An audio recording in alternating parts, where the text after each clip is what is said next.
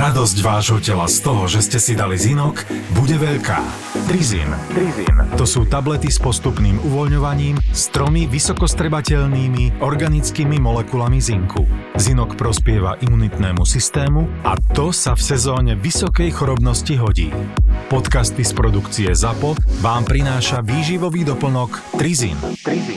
Trizin.sk Všetky podcasty ZAPO sú nevhodné do 18 rokov. A vo všetkých čakaj okrem klasickej reklamy aj platené partnerstvo alebo umiestnenie produktov, pretože reklama je náš jediný príjem. Je fakt to, že v poslednej dobe na tom urgente lietame jak handry, to, tak je veľa tých pacientov a pomedzi to ako to ja volám, keď zdvihnem telefón, že dobrý deň, tu peklo, tak toto poviem, keď je toho veľa. Áno. Tak sa nájde aj niečo také zábavnejšie, čo si ty, ty teraz nedávno mal. Ja teraz dosť často som na aj RLPčke, a s tým, že furt snímam o tom, že už by mohol byť aj nejaký psychiatrický pacient. Niečo Vieš, také milšie. To, to je také, že... áno, áno, nie len také, že mŕtvy, také smutnejšie príbeh, ale také, že trošku sa ako zasmieš. Dobrom, samozrejme. No a teraz som slúžil na urgente a ten pacient uh, prišiel uh, RZPčkou a konečne som si stal zo stoličky po 12 hodinách, čo som tam sedel a už som mal všetkého dosť, tak som si išiel proste na chodbu opýtať, čo doniesli chlapci. Ja hovorím, že vyvytrať hemoroidy, hej. tak. A tak som si zobral papier, hej, zhodnotenie zdravotného stavu, to, čo vypisujú záchranári a pacient sedel predo mnou, pozerám si, čo ste doniesli. Ebrieta, akože pán bol pitosti. A jak si čítam ten papier, tak zrazu ten pacient sa ku mne prihovorí, asi taký 20 ročný, hej, a začne, že aha, no, a vy ste doktor? Nie, akože ja som udržbár, ja tu len tak stojím, že akože robil som z neho srandu. Ten pacient bol namol opitý, najbolšie zuby mal, aké som v živote videl, ako taký malý žralok, že akože protézu mal, hej, v mojom veku chalan a hneď išiel. Dvihol telefón, volal svojmu právnikovi. Že tuto nejaká tretia osoba si číta jeho zdravotné záznamy a nie je lekár, hovorím, že ale ja som lekár, však tu máme vysačku, tam je múdro Lukáš Takáček, prečítajte si. Aha, ja som dobre videl, že teraz ste si dali tú vysačku. Aha, lebo už to riešim a furt to je, aha, Vieš, tak už som sa tak akože škeril, dal som si respirátor, aby to nebolo vidno. A dobre, či, no, to taktika. Čítal som si ďalej tie záznam a zrazu už len počujem, že dvihol mu nejaký právnik o druhej noci. Mm-hmm, to dobre. akože klobúk dole, musí mu platiť neviem koľko tisíc mesačne, že, že o druhej noci mu dvihne telefón a dvihol mu. A potom začal, že a sú tu kamery na stenách a ja som jej dal súhlas s tým, aby som bol na kamere a, a iní, iní pacienti sú to, ja tu chcem byť sám, mám právo na súkromie, proste všetko právnicky, strašne humorne, v opitosti komentoval, zavolali sme službu konajúceho psychiatra, nech sa vyšetril, lebo mysleli, že to bude nejaká, nejaká schizofrenia alebo niečo také, lebo naozaj tak pôsobil. Hej. Vyšetril si ho, my, my sme sa išli dočúrať so sestričkami, čo všetko on mu dokázal povedať. Počas vyšetrenia so psychiatrom nebola len právnikovi, ale aj starostovi. On, on volal každému kamarátovi, ale paradoxne tí, čo mu dvihli telefón o druhej nad ránom, boli lucidní. Proste začal týkať sestričkám, tak oni mu povedali, a prečo týkate sestričkám ako cez telefón, hej? Oni boli lucidnejší ako on a on si, on, vždy keď mu povedali niečo, čo nechcel počuť cez ten telefón, tak ich vypol, zrušil ich a hodil telefón niekam do stredu miestnosti, hej. Vyšetrenie prebehlo úspešne, a pacient sa, akože, sa nejakým spôsobom ukludnil, No a teraz je čo s ním? Že není psychiatrický pacient, on má iba patologickú opitosť, jak si to ty hovoril pred podcastom, čiže vlastne nejako zle psychicky zareagoval na to, že začal triezvieť. No a teraz sme ho nevedeli dostať domov, lebo sanitka prevozová, ktorú máme zazmluvnenú, ho nezoberie. A najmä niekedy takýto poloadvokát, čo bude všetko komentovať. No a t- nakoniec to dopadlo tak, že službu konujúci psychiatr už mal toho plné zuby, tak mu strčil nejakých 20 eur do ruky, nech sa páči, len chodte prejsť, zavolajte si taxík. Ale to, to už jaký musíš byť otravný človek, keď ti lekár dá peniaze, aby si odišiel.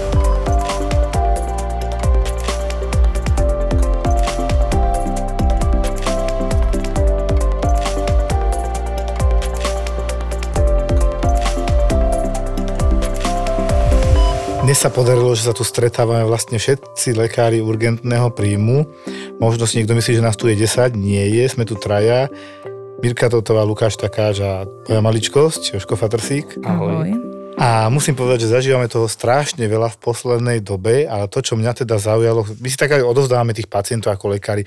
Vieš, čo som mal? Vieš, čo som mal? A Mirka hovorí, zadný infarkt. Ideš, Mirka.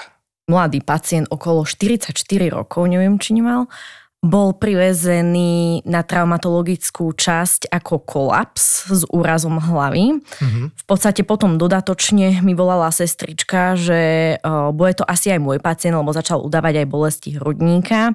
Potom mi len hlásia, že troponím 5000. Ten traumatolog automaticky a sestrička dali odbery, áno? Áno, dali na, odbery, lebo kolaps, každý kolaps by mal mať odbery, lebo príčinou Jasné. kolapsu môže byť aj interná diagnóza. E, natočilo sa EKG, prišla som dole, no to predné EKG bolo také nešpecifické, veľmi ľahko naznačené, ST depresia asi do pol milimetra boli v predných zvodoch. Čiže také zmeny na EKG, o ktorých hovoríme, že by mohli značiť infarkt, ale nie také úplne najhoršie, tie pardého vlny, ktoré nemáme radi, boli proste v predných zvodoch, na tých, čo vám bežne točíme. Tak, preto na hrudníku. Áno. Niečo mi ale nedalo, išla som pozrieť toho pacienta, bol bledý, taký spotený, bol schvátený. A teda idem volať do kardiocentra, konzultujem ho, ešte predtým som povedala sestričke, že a pristotu mi natoč aj zadné zvody. Ono je to tak, že vlastne kým nie je stemi na tom infarkte, veľmi nám to nepreberajú v tých kardiocentrách, tak si ho ukladáme my k nám na monitorovacie lôžko a tak aj tomu doktorovi tak oznamujem, že, že nie je tam teda STEMI. Už som počula, že dobre, tak na monitorovací a v tom mi sestrička podala EKG so zadnými zvodmi a tam bolo teda STEMI. A... Čiže tak, jak sa točí EKG, len tie elektródy dáš na chrbát, aby si zmapovala zadnú časť srdca. Tri tie cucky, čo máte na hrudníku, my dáme v podstate medzi lopatky v princípe, v jednoduchosti. Áno, na tri časti. A tam vidíme ten STEMI, ten jednoznačný čerstvý infarkt, ktorý sa ale nachádza vzadu na srdci, nie vpredu, alebo dole, alebo naľavo, napravo, ale vzadu, čo je teda veľmi raditné. Áno, a potom postupne ten pacient sa ale zhoršoval, začal nám ísť do bradykardie, 40 pulzov, tak už som kričala sestričkám, že dajte tam pre istotu defibrilátor. Pripraviť sa, Išli hej. sme k nemu, začal vrácať, už, ale našťastie prišla rýchlo tá posádka RLP a mm-hmm. odvážali ho do kardiocentra. To je veľmi pekné, že ste začali týmto príbehom, keďže dneska som bol na preventívke a mám zvýšený cholesterol. Ďakujem veľmi pekne obidvom. Ale a celú cestu si počúval, ako čo nebude všetko jesť. Áno. Ale nahrám ti, Joško, lebo tebe som doniesol infarkt. Áno toto ja, ja nepochopím. Ja, ja furt proste mám utkvelých nejakých tých obodných lekárov z nášho rajónu v hlave, čo viem, že oni si volajú RLP len aby sa zbavili pacienta. No, je to tak, no, nebudeme si klamať. Aj teraz to bol jeden taký obodia, ktorý si zavolal dokonca mňa ako posádku RLP, s tým, že pacientka má od piatku bolesti brucha, s tým, že je to vyžaruje do hrudníku, že ona má, mala v minulosti nejaký reflux, že to brucho už vyšetril aj chirurg, nič tam nemá nejakých 20 CRP mala, čiže zápal úplne minimálny, že asi nejaká akutná gastritída, ale zavolala ma obodná, že prišla k nej, sa tu zvíja v krči, nech ju zoberieme, lebo ona nemá možnosť, a to nechápem, ako je možné, že ten obodný lekár nemá možnosť odobrať labáky, krv, rozumí zostane, hej, krv. Takže máme previesť na urgent, kde sa odoberú kardiošpecifické markery, čiže ten troponín, čo to furt vyťahujeme. To bol piatok a od útorka mala ťažkosti tá pani. Od útorka mala ťažkosti.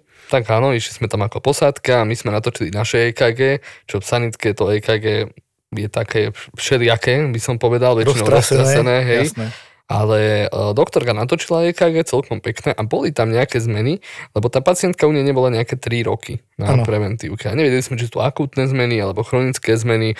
Ty si hovoril, že si tam videl dokonca aj nejaké vyššie odstupy. My sme zvažovali, či chirurgia, internet, čo. Uh-huh. Ja som si pozrel to EKG od vás a od nej a porovnal so starším spred dvoch, troch rokov uh-huh. a videl som, že je trošku iné. Ako nevrám, že extrémne iné, možno by to niekomu neudrlo do očí, mne to trochu udrlo do očí, ale vieš čo, daj mi ju ja si ju zoberiem. Uh-huh. A začal som klásť otázky a ona zrazu od epigastria, kde je žalúdok, už začala spomínať skôr viac, skôr viac hrudník a potom z nej postup, postupne vychádzalo, ako keby ona sama seba presviečala, že vlastne že asi infarkt. to bude ten infarkt, o ktorej hovorila Áno, hovorila aj vyžarovanie, mne hovorila, že to vyžaruje niekde dovnútra, už tebe hovorila, že do krku a do ľavej hornej končetiny, že to je také...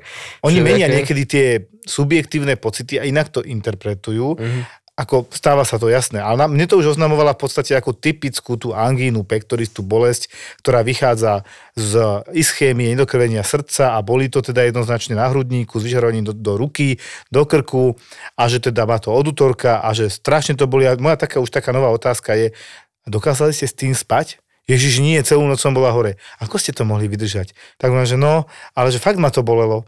Hovorím, podľa mňa to bude infarkt. A ona, to ešte zvracala? Myslíte, no áno, potom zvracala. A ona, že myslíte, že hej, však počkáme už na výsledky, už keď to máte od útorka, tak už počkáme. A keby ste mali ísť do kardiocentra na zákrok, išli by ste, všetko som jej vysvetlil, že proste je taká možnosť, keď mi to odsúhlasia, u nás to patrí do kardiocentra do Nitry, ste mladá, 40 niečo, trošku silnejšia, cholesterol určite nebol ideálny, fajčiť fajčila, pokiaľ si pamätám. A že keby taká možnosť bola, že vám urobia zákrok, prejdú cez cievy, buď od dolnej končatiny alebo cez hornú končatinu, ku srdiečku dajú kontrastnú látku, pozrú, ktorá cieva je upchatá, tú cievu automaticky ošetria, hej, perkutárna koronárna intervencia, kedy to bolo PTC, ale to nechcem tu rozoberať, jednoducho je to zákrok, tá balóniková metóda. Prefuk ciev. Prefuk ciev, tak jednoduchosti. Toto súhlasila by som. Dobre, čakali sme na výsledky a už mi hlásia teda vysokánsky troponí, niekoľko tisíc, už si presne nepamätám, asi 6. 6, no. no. A hovorím, dobre, tak volám teda do kardiocentra, tam jasné, pošlite, mladá osoba, nie je to typický STEMI, to, čo sme sa tu bavili, ani predné steny, ani vzadu. Robil som tiež aj zadné, aj práve, aj všetko, ne, nebolo to tam. Každopádne už len z toho titulu, že 44 ročná, typické bolesti, aj keď to je teda 2,5-3 dní, ale teda zobrali bez problémov, že jasné, toto treba riešiť, to je mladý človek. Išla, verím, že už, sa, že už aj naspäť. Ja som jej slúbil, že keďže to je zákrok, 1-2 dní, príjem ku nám na odsledovanie, 1-2 dní domov, tak ja verím, že dnes už je doma. Toto ma naozaj baví. To je tá pekná akutná medicína, keď naozaj ti dojde niečo indikované, aj keď si lekár RLP myslí, že to je nejaký vredík, hej, teda ja. No a tých inak infarktov a vážnych stavov je strašne veľa. Mirka, ty si mala v pondelok a mňa nebolo až do plaču, lebo ja som odbiehal furt na riaditeľstvo, proste strašne veľa vecí. 16 RZPčiek na jednu ambulanciu, neviem, že všetky boli aj nejaké neurologické tam boli, ale už len to číslo, to bolo červené more, lebo RZP píšeme červeným, RZP, RLP. Ja som tiež, myslím, že na druhý deň v útorok zachraňoval vlastne bývalého kolegu nášho, ktorý mal nie, cez 80 rokov, ale už mi volali, tí záchranári, my už sme naučení, ja, ja úplne ľúbim tých našich už záchranárov, lekárov, čo tam máme v oblasti, lebo už sme naučení na seba, chápeš, po tých 6 mm. rokoch. A, ma, a už som mal telefon, ktorý som si prebral, Joško, neseme fakt akútneho pacienta, je to aj doktorál, to je jedno, nepodstatné, proste v zlom stave, dusí sa, fakt nevyzerá dobre, čakaj nás, prosím ťa. Ja som bohužiaľ popri tom skoro resuscitoval iného pacienta, lebo to, čo mala Mirka v pondelok, pokračovalo v útorok. Strašne veľa chodí sanitiek. Ako úprimne poviem, tretina vôbec nie je akútna, ale tie dve tretiny sú povedzme ako tak akútne a z tých dvoch tretín vypadne možno 10% super akútnych. Toto bol on, tento pán ktorý doktor, ale tak to nebolo podstatné. Podstatné bolo, že prišiel ťažko, tachypnoický, rýchlo dýchajúci, fakt, že schvátený pacient, mramorovaný od hlavy po pety, v zlom stave, s vysokým tlakom nejakých 180 na 100 pôvodne, potom 120 tachykardia, bušenie srdiečka, hej, blok na EKG, ktorý my hovoríme, že môže byť aj infarkt, ale teda nevidel som tam skarbosa kritéria, to už je ako vysoká kardiologická medicína, dá sa povedať, že nesplňa určité kritéria pre typické zmeny na EKG pri infarte, ale nevedel som povedať, že odkedy sú tam tie zmeny. S pánom sa nedal chudákom ani rozprávať, tak bol schvátený v zlom stave. Hneď som proste ako keby myslel na všetko, hovorím, dobre, je naozaj na tom zle, tak urobíme takto. Podáme mu hneď na riedenie krvi heparín v predstave embolie alebo infarktu odvodníme ho, furosemid, dostal digoxin na zniženie tej tachykardie, toho rýchleho bušenia srdiečka, izoket, čiže aj od bolesti na hrudníku, aj od stiaženého dýchania, na uvoľnenie ciev, na zniženie tlaku, jednoducho všetko, čo také, že ja, toto to môže byť, som si zaliečil, išiel som s ním rýchlo na rengén, aj s chalanmi, rýchlo na jízku, tam už ma potom čakala pani doktorka, lebo som jej po ceste volal, s tým, že ešte som mu slúbil, že ja ho zacievkujem tak, aby ho to nebolo, lebo sa trošku popreberal a že ježiš cievkovanie, ten doktor to ovládal, hej. Ja budem tak nežný, ako sa len dá. Na konci mi chytí ruku. Nebolo to také zle, že ako to bolo milé. Strašne to bolo milé, že nebolo to také zle. Hej, tak to dýchal. Ja som takým dobrým pocitom išiel z tej jisky naspäť na oddelenie, kde ma čakalo ďalšie peklo, ďalšie sanitky, že toto je to, čo nás naozaj baví, pomáhať ľuďom a vidíš ten ten rozdiel, tých 30-40% zlepšenie pacienta, je to úžasné. My máme radi proste všetko urgentné, preto sme na urgente my traja. Mirka, s tebou mám také zážitky na tom urgente, to je neskutočné. Nezabudaj, že vedľa teba sedí frajerka. No, to je Po novom tam robíme nahý, vieš. Tak... Bola si tam nebola. Máme teda jedného sanitára, záchranára, ktorý si dorába školu. Máme ich viac, ale... Máme ich viac, ale hej, ak, aktuálne si dorába školu a hovorím mi, že teraz na skúšky, že aké otázky tam mal a jednu otázku mi dal, že či pacient s komorovkou môže byť privedomý. A my sme mu odpovedali, že je to veľmi, veľmi nepravdepodobné, ale ja už som to tiež dávno, dávno videl. Krátko komorovka. Malígna, čiže zhubná arytmia, ktorá vás vie pripraviť o život, kvôli ktorej v každej veľkej budove v zariadení je defibrilátor. Toto je tá arytmia, ktorú vieme riešiť defibrilátorom. Pardon, pokračujem. No a ty si mala pacienta? Mala som pacienta, ktorý prišiel z východu za frajerkou sem na západ. Love story. prišiel pre o, bolesti na hrudníku a pre tachyfibriláciu, o, čiže je to určitý druh arytmie, predsiení a teda už sme sa blížili k tomu, že by sme ho my chceli prijať, pretože teda robil sa troponím, prvý taký nešpecifický 130, bol to kardiak, môže byť zvýšený teda aj pri tej fibrilácii, ktorú mal. Čiže tá bielkovina do srdiečka, ktoré, o ktorej vždy Áno. hovoríme a druhý bol okolo 270, čiže nič také, čo by ale svedčalo, áno, stúpa, ale také nešpecifické. Tak som mu navrhla hospitalizáciu, na EKG nemal nič prvotnom, lenže on odmietal. On teda, že ide späť za frajerkou, ktorá ho potom zoberie na východ, tam pôjde svojmu kardiológovi a porieši si to. No, mám taký zvyk, že keď u pacienta kontrolujem troponín, kontrolujem aj EKG. Čo je dobre, počkaj, ja iba poviem, a jeho srdce si povedal, tak ty tu neostaneš? Pokračuj. a teda sestrička mi priniesla na ambulanciu EKG, pozerám na EKG, pozerám na sestričku, pýtam sa jej, že ten pacient je privedomý. Ona, že no aj mne sa zdá divné to EKG. A ja, že však on má, on má komorovku, že musíme ho ísť buchnúť, alebo niečo. Len to bolo divné, že on mal komorovku, komorovú tachykardiu, nejaké dve minúty, normálne s nami komunikoval, pozeral na nás a zrazu spontánne sa zvertoval na sinusový rytmus, teda na normálny rytmus. tej komorovky, čiže taký záchvat, no. A takto sa to opakovalo niekoľkokrát. Čiže mal malignú arytmiu chvíľu, nemal. Mal, tak. nemal. Chápem. Ja si vravím, že to srdce chcelo len poukázať na to, že keď e, srdce rozkazuje mozgu a chcem mu povedať, tak ty nechceš ostať v tej nemocnici, ty chceš zomrieť. Ja ťa prinútim. Tu som, ale dobre, ukázal som ti to. Tu som, nič nie, stále si sa nepresvedčil. A ty si len videl, jak sa mení 160, 80, tak? Taký to bolo, že 209. Aha, tak. 209 na 78. Volala som... Pulzy hovoríme, pulzy. Áno, áno, áno, pulzy. Volala som kolegyni hore, že teda nech si ho príde pozrieť, lebo tak či tak buď skončí u nej na monitorovacom lôžku, alebo mm, ho prevezieme do kardiocentra. Tak prišla dole. A museli sme si privolať Áro, pretože sme ho potrebovali buchnúť, teda mu podať elektrický výboj. A predtým mu išiel ale Kordaron. Áno, Kordaron na ktorý išiel... vôbec nezareagoval. Nie, nešiel Kordaron. Lieky. Lebo my, keď sme mu chceli podať Kordaron, tak akurát bol zvertovaný. To bol zrovna to tá oh. fáza, keď bol normálne, takže ideš to podať, netreba a Áno. dokola. Hej, my sme takto. čakali, my sme mali všetko. My sme mali prichystaný už aj o, stolík s defibrilátorom, o, že náhodou, keby stratí vedomie, hneď ho viem buchnúť. Tak sme si privolali Áro, prišla pani primárka, ktorá ho prispala a teda kolegyňa ho buchla.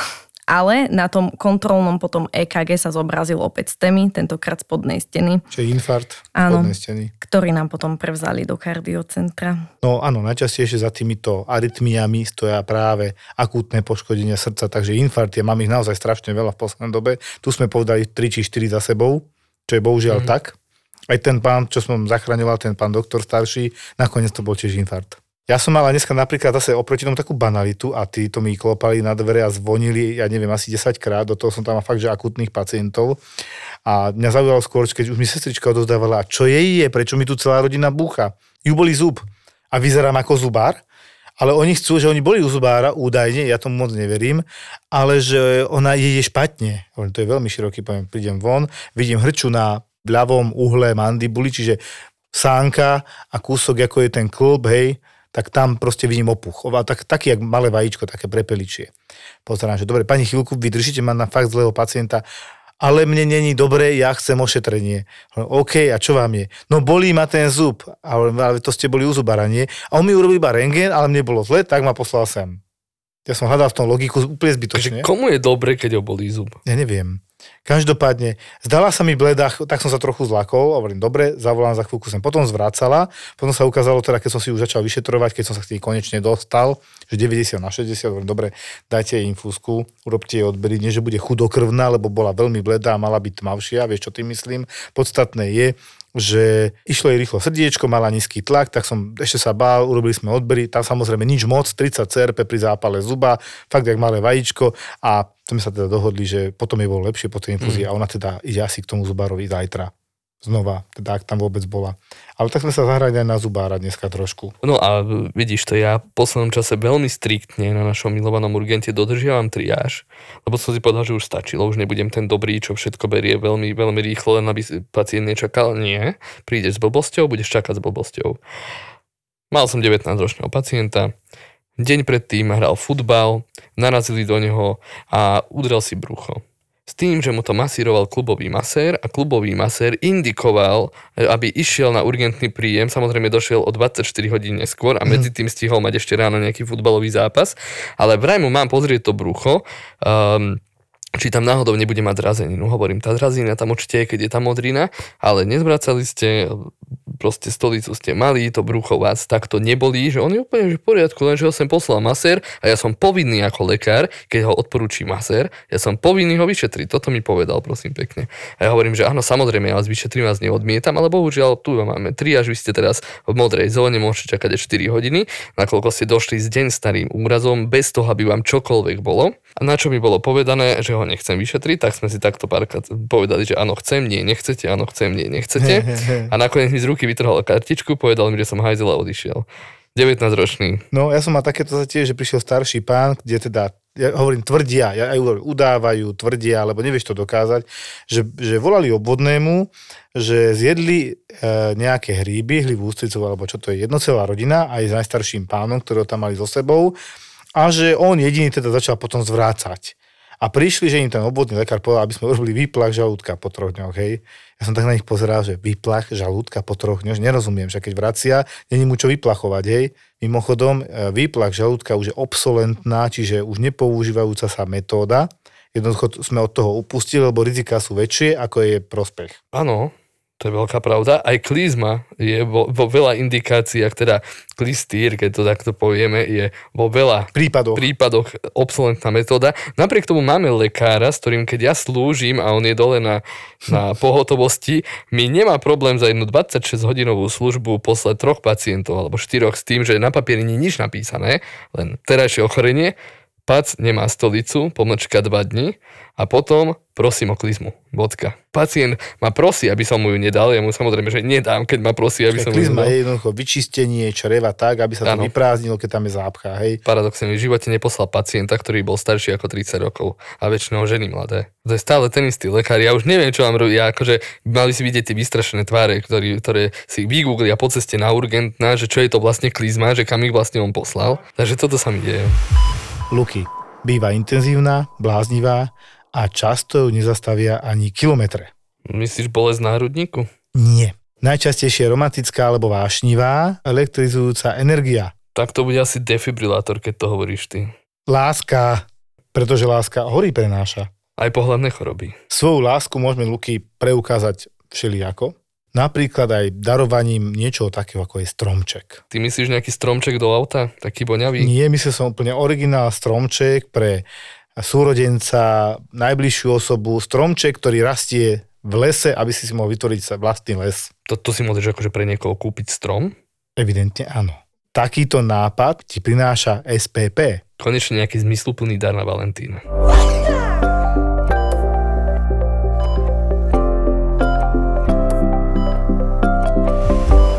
Mirka, tebe čo posielajú? Ja som si všimol, že najčastejšie atestovaní lekári od teba žiadajú robotu, aby si za nich urobila ako neatestovaná, že? Áno, internisti mi posielajú pacientov na odborné interné vyšetrenie. Bežne. Ja poviem, že mne poslal, a to bolo zaujímavé, konkrétny prípad, medzi inými mnohými sanitkami, ktoré teraz chodia, sa nájdú takéto prípady, že mi najskôr volá kardiolog, chce mi niečo poslať, má tu mladého muža, ktorý odpadol a on, dobre, no však si kardiolog. No však ja som urobil echo, vyšetrenie, ale on by ho rád poslal na urgent. Hovorím, tak keď sa ti nepáči, ja ho nevidím, tak ho pošli. Ja som síce predstavoval, keď to je mladý muž, že ho niekto doveze autom a tak. Za 10 minút tam bola sanitka, ja sa pozerám, odkiaľ idete? No, toho doktora, čo ti volal. On prišiel sanitkou, že no, a ten mladý chalán, taký vysoký, celkom vyšportovaný, hovorí, Ježiš Maria, ja som sem tak nechcel ísť, doktor, ja odpadám od malého mala pri všetkom. Trochu hustejší vzduch, ako v tomto prípade, robil mi tam nejaké vyšetrenia, prišlo mi zle a trošku ma tam vyplo, ako nič strašné, ani som bezvedomý úplne nebol, ale nebolo mi dobre. I mne verejte krve, ja vám odpadnem. Hej, chalan, ktorý toto má proste od mala, malého, proste od 5 rokov, mi toto povie hovorím, no dobre, poďte dnu. Zase ma idete vyšetrovať? Nie. Však vy ste to mohli podpísať. Povedali mi, že nemôžem. To je ďalšia vec, ktorú by som chcel sporiť, nesporiť RZP, RLP, ale dobre kašľať na to. Tak som si ho išiel vyšetriť. Pýtam sa, odberi ste niekedy teraz mali pred doma dňami. Prečo? Lebo som zase niekde odpadol, všetci to riešia. Hej, on odpadáva proste z dlhodobého hľadiska, skôr to vyzerá všetko tak bazovagálne pre kolapsové stavy. Kolapsové stavy. Vyšetrené už má podľa mňa aj slzné kanáliky, pory na tele, všetko a nič mu nezistili zatiaľ. Hej. Jediné, čo bolo nové, že mu nasadili malé dávky hormónov štítnej žľazy, čiže Eutyrox, Eltyroxin, to je jedno, aby, lebo mu zistili, že má trošku zníženú funkciu a sa to rieši, ale neprišlo mi to, že by to mohol byť jasný zdroj, dal som to, že dobre dodiagnostikovať, doriešiť, OK, teoreticky možné, ale on to sám povedal, dajte mi ihlu, ja vám cvaknem. To je taký vázovagálny, hovoríme, že Kedy to bolo, že pacient šokoval, hej, ty sa chce povedať, že reaguje takýmto spôsobom na určité bolestivé podnety, nepríjemné podnety. Ja som bol taký istý. No, ja som taký dodnes. Dobre. Mne mama ako zdravotná sestra zobrala krv, ja som bol veľký frajer, 11-12 rokov, pohode, nič mi není. A potom proste som išiel, cbach, iba rana, hej. A mama, no a nič ti není. Hej, a už som bol proste spotený, bledý na zemi. Vtedy si vedeli s tým všetci rady. Dneska už to nevie žiadny obvodný zvládnuť, teda pardon, väčšina to nevie zvládnuť, a poznám takých, ktorí to zvládnuť vedia. Uh-huh. Je jasné, že keď tam namerajú, ja neviem, 35 pulzov, je pacient schvátený, polymorbidný, teda už multimorbidný ponom. Ja to berem, ja to akceptujem. Tento chalán bol u mňa možno aj kratšie, jak tá sanitka. Čiže orazil som, pozrel pacienta, nič nám není, odbery mal pred dvoma dňami úplne v poriadku, bolesti na hrudníku nemal, odpadáva pravidelne, tlak 130 na 70, puls dobrý, nejakých, dobre, 46, s tým, že fitness cvičí, beháva dlhé trate a ešte nejaký šport, aj futbal mi spomínal. Ja si hovorím, že Dobre, to športovci mávajú niekedy sklon k bradykardii, trošku nižším pulzom, ale jednoduché vyšetrenie je, však to aj vy viete, že to urobíme niekedy, že dobre, postavte sa, urobte pár krokov, 2-3 drepy a zmeráš zase puls 70, že reaguje na potrebu zvýšenia. Uh-huh. Chápeš? Že má reguláciu. Má reguláciu, funguje to, nie je tam dysregulácia alebo uh, six sinus syndrome, hej. A fakt, že za 3 minútky som ho, rýchlo som to naklepal a išiel chudák domov s tým, že Ježiš Maria, nejaký taxík a takéto, on bol úplne čulý, úžasný chalán, veľmi sympatický, bajdovi, ako normálny. Ale toto, toto sa presne deje aj mne, čo ja mám s tými hlavami úrazí hlav, že niekto si udrie hlavu, napríklad dieťa, bez toho by bolo bezvedomý, bez toho, aby zvracalo. A nás chvál, on ide, idú na pohotovo s dobrom, aby im lekár poradil, že čo s tým robiť. A aj tak ich pošlú za nami na urgent, aby som ja urobil rengen hlavy, čo je úplne tiež obsolentné, úplne zbytočné, mm. aj pri dieťati. Čo sa tam dozvieš? No či nemá zlomenú lepku. Keby mal zlomenú lepku, tak vyzerá asi trošku inak. CT paušálne deťom dávať nebudem. Čiže vlastne iba zoberiem na seba tú zodpovednosť, aby som ich potom ja poslal domov s tým, že si majú odpozorovať vlastné dieťa. Áno. Gerontokracia to nazval jeden doktor, nechcem teraz hovoriť, čo bol na médiách, ale je to pekný pojem. Ako keby sa držíme tých starých vecí, lebo to je úplne normálny fakt, starší odborník sa už ťažšie ako keby učí tie nové veci, nové postupy, ani sa mu už veľmi nechce, ja to úplne chápem, ja nebudem určite lepší, ale nedovolí to pripustiť, aby teraz ten mladý nový toto tam tlačil. A vyjde z toho potom to, že takto by si to nemal robiť, aké je to ponovom. Že keď sa niečo takéto stane, že pacient skolabuje v ambulancii u lekára, tak každý to hneď pošle na urgent, dá pacientovi infúzku a vymyslí si, že možno má infarkt, možno má mŕtvicu alebo niečo takéto.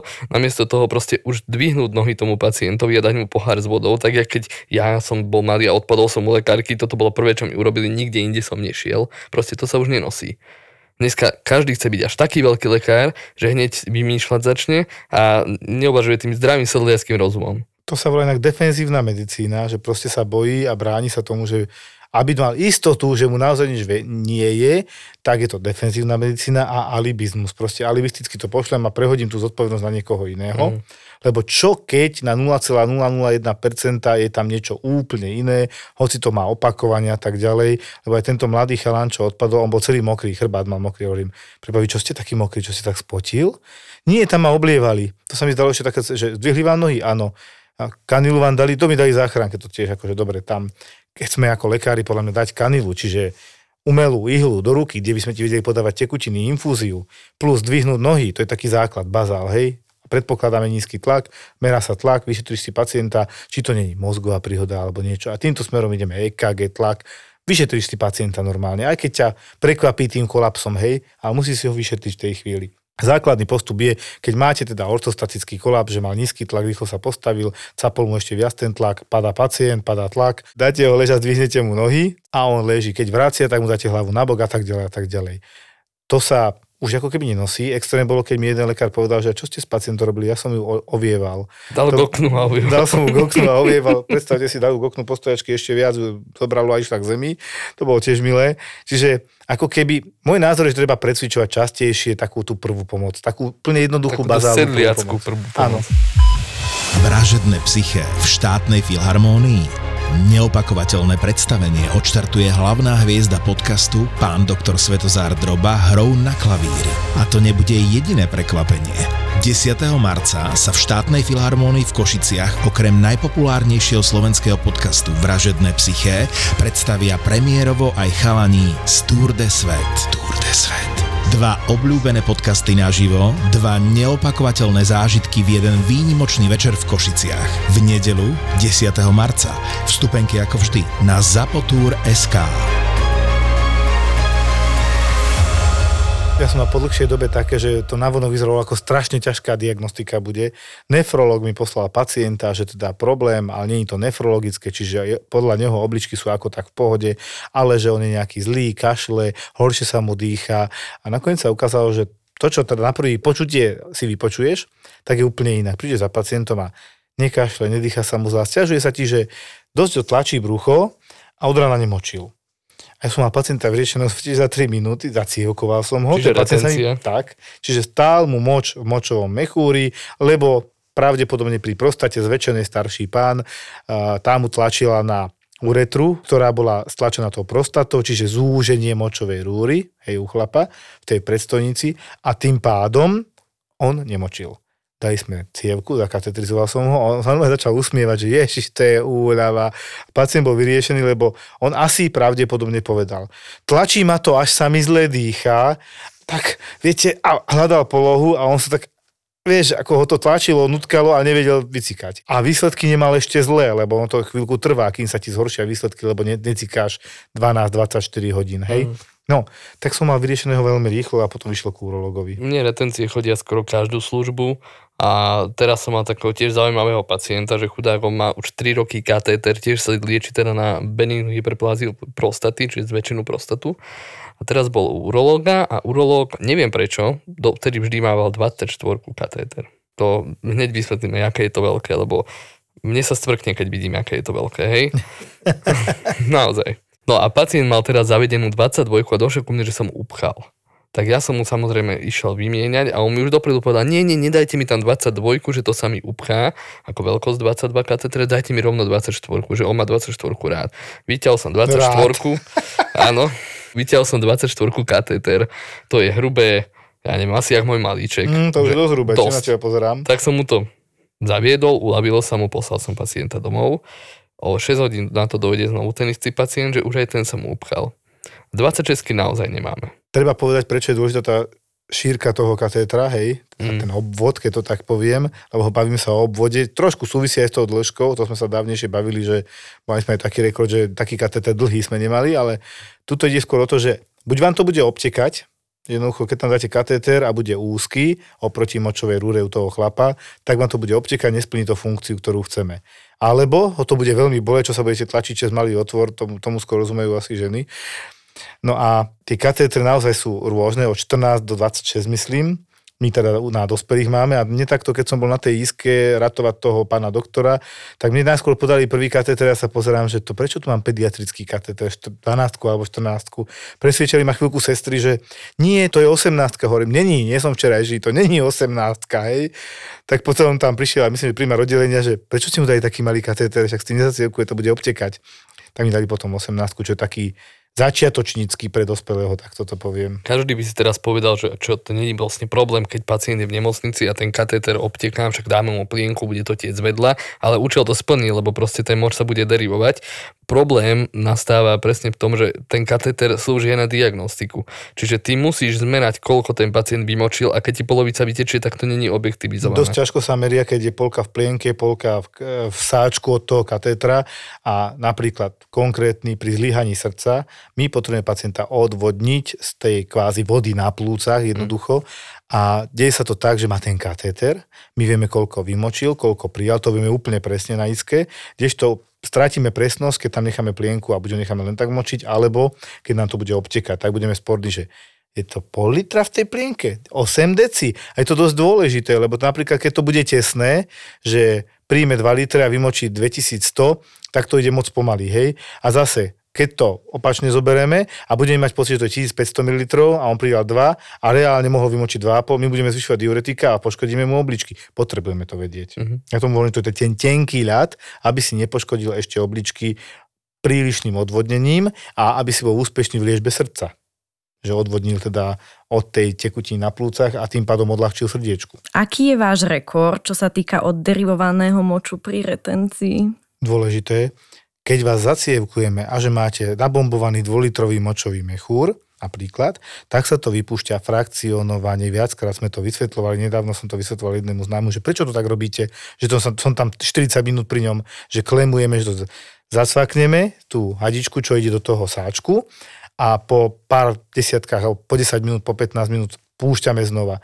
No lebo keď niečo rýchlo splásne, tak to, čo sa týka mechúra, to môže začať krvácať. Mm-hmm. Hej, tam je kopec ciev, 7 vrstový epitel, katastrofa, hej, dobre prekrvené, močový mechúr je dobre prekrvený, preto ho cítite a je dobre napínateľný. No, môj rekord bolo, myslím, že 7 litrov. Ten pacient bol aj opuchnutý už, mm-hmm. dobre zretinovaný a že to bolo za nejakých 24 hodín, hej, nebolo to hneď. Okay. Môj jednorázový je nejakých 2,2 litra, čo nie je až tak veľa, ale ako je to dosť, keď si zoberieš, aký veľký je tento močový mechúr. Tak vás tromfnem, ja mám 5 litrov za 3 hodiny. Tak si vyhrala, dobre. Ja toto, čo som teraz hovoril, ten 2,2 litra, ale to bolo u mladého 25-ročného chalana, ktorého mi doniesli ako retenciu a porucha vedomia. A s tým, že on si dal extázu a natopil alkohol. Zacievkovali sme potom sa zvrátila tá porucha vedomia, lebo už začal reálne fungovať. Po zacievkovaní sa prebral. Áno. To by som sa prebral aj ja. Mirka, ty priťahuješ strašne zaujímavých pacientov, najmä teraz, čo sme mali poslednú službu spolu, spontánny pneumotorax. Áno, áno. Fúha, ale to bol taký pacient, že no moja slzička mi vyšla, že mladý chalan. Typické je, keď spontánne sa toto stane, že z ničoho nič kvázi, sa pozrieš na pacienta a je Mirkáky. Chudý, vysoký, ale že chudý na dosť chudý. Áno, väčšinou mladí chlapci. Mladý, chudý, vysoký môže, nemusí športovať, to je jedno šláchovitý. Mnohokrát to už majú jedenkrát, dvakrát za sebou, že? Tak presne takto. To, no, Začnem tým, že mám dva typy ľudí, ktoré veľmi rada priťahujem. Prvý sú morbidne obezní pacienti, čiže 150-200 kg, to pravidelne v mojich službách sú hasiči na urgentoch. Mm. Nie, že by hasiči boli tí obezní, ale vlastne oni asistujú. Áno. No a teraz sme sa bavili o tomto a teraz veľmi bol, chudom. áno, a druhá diagnóza, moja taká celkom obľúbená, sú práve tieto pneumotoraxy, už som ich mala spontánne, asi 4. A teda tento konkrétne posledný bol to mladý chalan, 27 ročný, on mal ale démo, čiže detskú mozgovú obrnu, mm. ale ako hlava mu fungovala normálne, od neho som odoberala anamnézu a prišiel s tým, že veľmi sa bojí, lebo mal pár rokov dozadu on už pneumotorax. Už to pozná, čiže prasknutie plúca, keď to 5 tak rokov poviem. dozadu, tak sme V pozerali. 2018 to bolo a že má rovnaké príznaky, tak sa ho pýtam, že aké sú to teda príznaky. Že na jednej strane, konkrétne to bolo teraz napravo, má takú pichlavú bolesť s tým, že má pocit nedostatočného nádychu, čo sú typické známky pneumotoraxu. Mm. Ja som ešte tak v úvode nad tým mávla rukou, že a zas pacient, čo si sám určuje diagnózy a tak. Ale potom sme pozreli ten rengen a tam bol teda masívny pneumotorax. Čo je zvláštne, že oni nedesaturujú, to znamená, nejdu s kyslíkom podľa toho našeho oximetra prúdko nejak dole, že by si čakala, že 85, ale normálne tá druhá strana to bez problémov udýcha, Všetkých, čo som mala doteraz, dobre ale majú čo? Tachykardiu majú. Ide im rýchlo srdiečko. Tých 100, 120. Ako nevrajím, že to je 150, ale ja si nepamätám jedného, ktorý mal pneumotorax, že to prasknuté plúco ľudovo, ktorý, ktorý by nešiel rýchlejšie to srdiečko. Jednak tam je strach, niečo sa s tebou deje. A druhá vec, uh, on to tam trošku aj niečo robí s tým srdiečkom, hej, on to súvisí, lebo to srdce je medzi dvoma plúcami prakticky v tom mediastine. Srdce je úzko spojené s plúcami, ktoré teda natlačí to srdiečko krv do plúc na okysličenie a zároveň si to potom nasaje, aby si tú e, okysličenú krv zobralo. No a teraz jedna strana si povie, že ide na polovicu, no reaguje na toto srdiečko, naozaj reaguje. Väčšinou majú tachykardiu, čo som si všimol. Ja som si vždycky predstavoval ako študent ešte, že to bude vidieť, ak budú odkysličení, budú sa, bude sa im zle dýchať. Oni to síce povedia, ale vy to nevidíte, to je ten rozdiel. No a obezný 150 a viac si hovorila? Áno, čo mi tá manželka volala. Celé to začalo tým, že prišla za mňou sestrička, že chce so mňou hovoriť nejaká pani poradiť sa. A pýta sa ma, má manžela, a namerala mu opakovane saturáciu 64, že či by ho mohla priviesť, ona sama na urgentný príjem. 64. To je dosť málo, ako? No, ale teda vysvetlila som jej, že teda to je životohrozujúci stav, taká nízka saturácia, nech si zavolala posadku záchrannej služby. Nie, ona si posádku volať nebude, lebo to podľa nej nie je životohrozujúci stav, nakoľko s ňou komunikuje a je privedomý. Takže mali sme takú telefonickú doťahovačku. Kde to bolo opačne, ako sme zvyknutí. Áno, presne. ako nepovedala celú pravdu, lebo potom, keď mi ho priniesli hasiči, tak som videla, že teda pacient má cez 200 kg, asi 220. Detaily vynechala. Neviem, o čo tam išlo, prečo ho chcela priniesť sama nebola spokojná proste s tým, že som jej navrhla túto možnosť alternatívnu druhu. A priniesla teda pána o, morbídne obézneho, naozaj desaturoval okolo 70%, výrazne tachypnoicky, o, dokonca nakoniec skončil aj na áre, pretože o, tam bola tzv. hyperkapnia, čiže nahromadenie oxidu uhličitého v krvi a ako náhle sa pacient začne dostávať do poruchy vedomia, že bude spavý, somnolentný, tam už je potreba vlastne intubácie. Tuto ten pikvik, tak to voláme pikvikov syndrom, keď je niekto proste výrazne obezný a už má automaticky problémy s dýchaním aj v pokojovej fáze, bez zápalu dýchacích ciest, bez iných ťažkostí s dýchaním, tak proste bežne on má 85, preto pre neho 64 nebol taká katastrofa, ako by bola pre nás. Hej, aký som mal 64 saturáciu, relatívne rýchlo vzniknutú, tak som na zemi a ma resuscitujete. On adaptovaný na vysokohorské prostredie v úvodzovkách, hej, tak e, to tak nevnímal, lebo možno mal bežne 85, to bol jeho štandard, čiže ten rozdiel nebol taký veľký, ako by som mal ja. Každopádne toto sú pacienti, ktorí sú vysoko, vysoko rizikoví z pohľadu prežívania vekovo a aristi toto ovládajú a majú k tomu rešpekt, preto takto zareagovali. Či ho zobrali na áro rovno. Áno, zobrali. Neležal on potom na iske ešte, u nás áno, na internom? Áno, a neviem, ja som či ho... ešte aj neleží dokonca. Nie, nie, už bol nedávno už prepustený. Ja, ja som sa strašne z neho tešil, že sme ho prepustili, lebo ja mám skúsenosť, že väčšina z nich sa už neprepustí. Hej? Že to skončí tak, ako si myslím. To bol ten preklad zára, čo som ja na internet iske 5-6 služieb tam zbadal. Naozaj strašne veľký pán. My sme vtedy mali aj akurát disku, náš primár, teda primár hore na internom stále hovoril, že naša iska práve váži jednu tonu. Áno, áno. Lebo akože... ešte pár dní predtým som stihla prijať jednu pacientku 180 kg, opäť morbidne obeznú s pulsnou emboliou, ktorá skončila na iske. Takže... Ako my sa z toho nesmieme, ale toto no. bol bohužiaľ fakt, že máme tam 6 lôžok, maximálne 7, keď niečo ešte zázračné vymyslíme a boli tam všetci boli takí pevnejší a dvaja 200-250 kg, čiže dokopy to bola tóna naozaj. A tá pani išla relatívne rýchlo domov a tento pán tam bol dlho. Ja si ho pamätám opakovane a ja som sa už o neho modlil, lebo tam naozaj, jak ho bude resuscitovať. On ti mal zápal plúc, bol, tam bol nejaký, nejaká neviem či embolia alebo čo ešte, drobná, nepamätám si presne. Každopádne on išiel potom od zápalu plus do zápalu plus non-stop. Mal už 5 kombináciu anti niečo, antivirotík, antimikotík, antibiotík, 3 antibiotika, dosť silné, s kontrolou testov pravidelne, gentamicín, hej.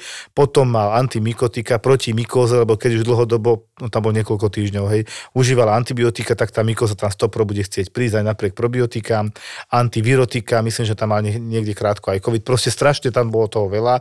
A my sme sa už modlili, že ak tento posledný zápal plus zase oboj strany desaturoval, zlý bol, 40 teploty, každú chvíľu sme dávali kladené roztoky a tak ďalej, že on to nezvládne, ty kokšo, môže sa to aj poskladať. Prišiel jeden krásny deň, keď som prišiel na isku a pozerám, že je celkom dobrý a pri odozdávaní mi doktorka hovorí, Jozef, tento pán, ten ide zajtra domov. A že Vážne? Neviem ako, ale podarilo sa to na tej kombinácii všetkých liekov, ktoré má antiinfektív, keď to tak poviem, hej, lieky proti infekčnému agensu, mu zabrali, jemu teploty poklesli a on bol prepustiteľný. To je malý zázrak, lebo ja sa fakt bojím takýchto pacientov, mám obrovský rešpekt a myslím, že každý skúsenejší lekár má takýto rešpekt a on išiel, chvála Bohu, do Mirka. Takže dobre sme to všetko, všetci postupne. Ale to bol veľmi mladý pacient, on mal do 40 rokov. No, každý článok bol dôležitý, diagnostika, že Áro si urobila svoju úlohu, že sme sa vypíplali s ním na internom.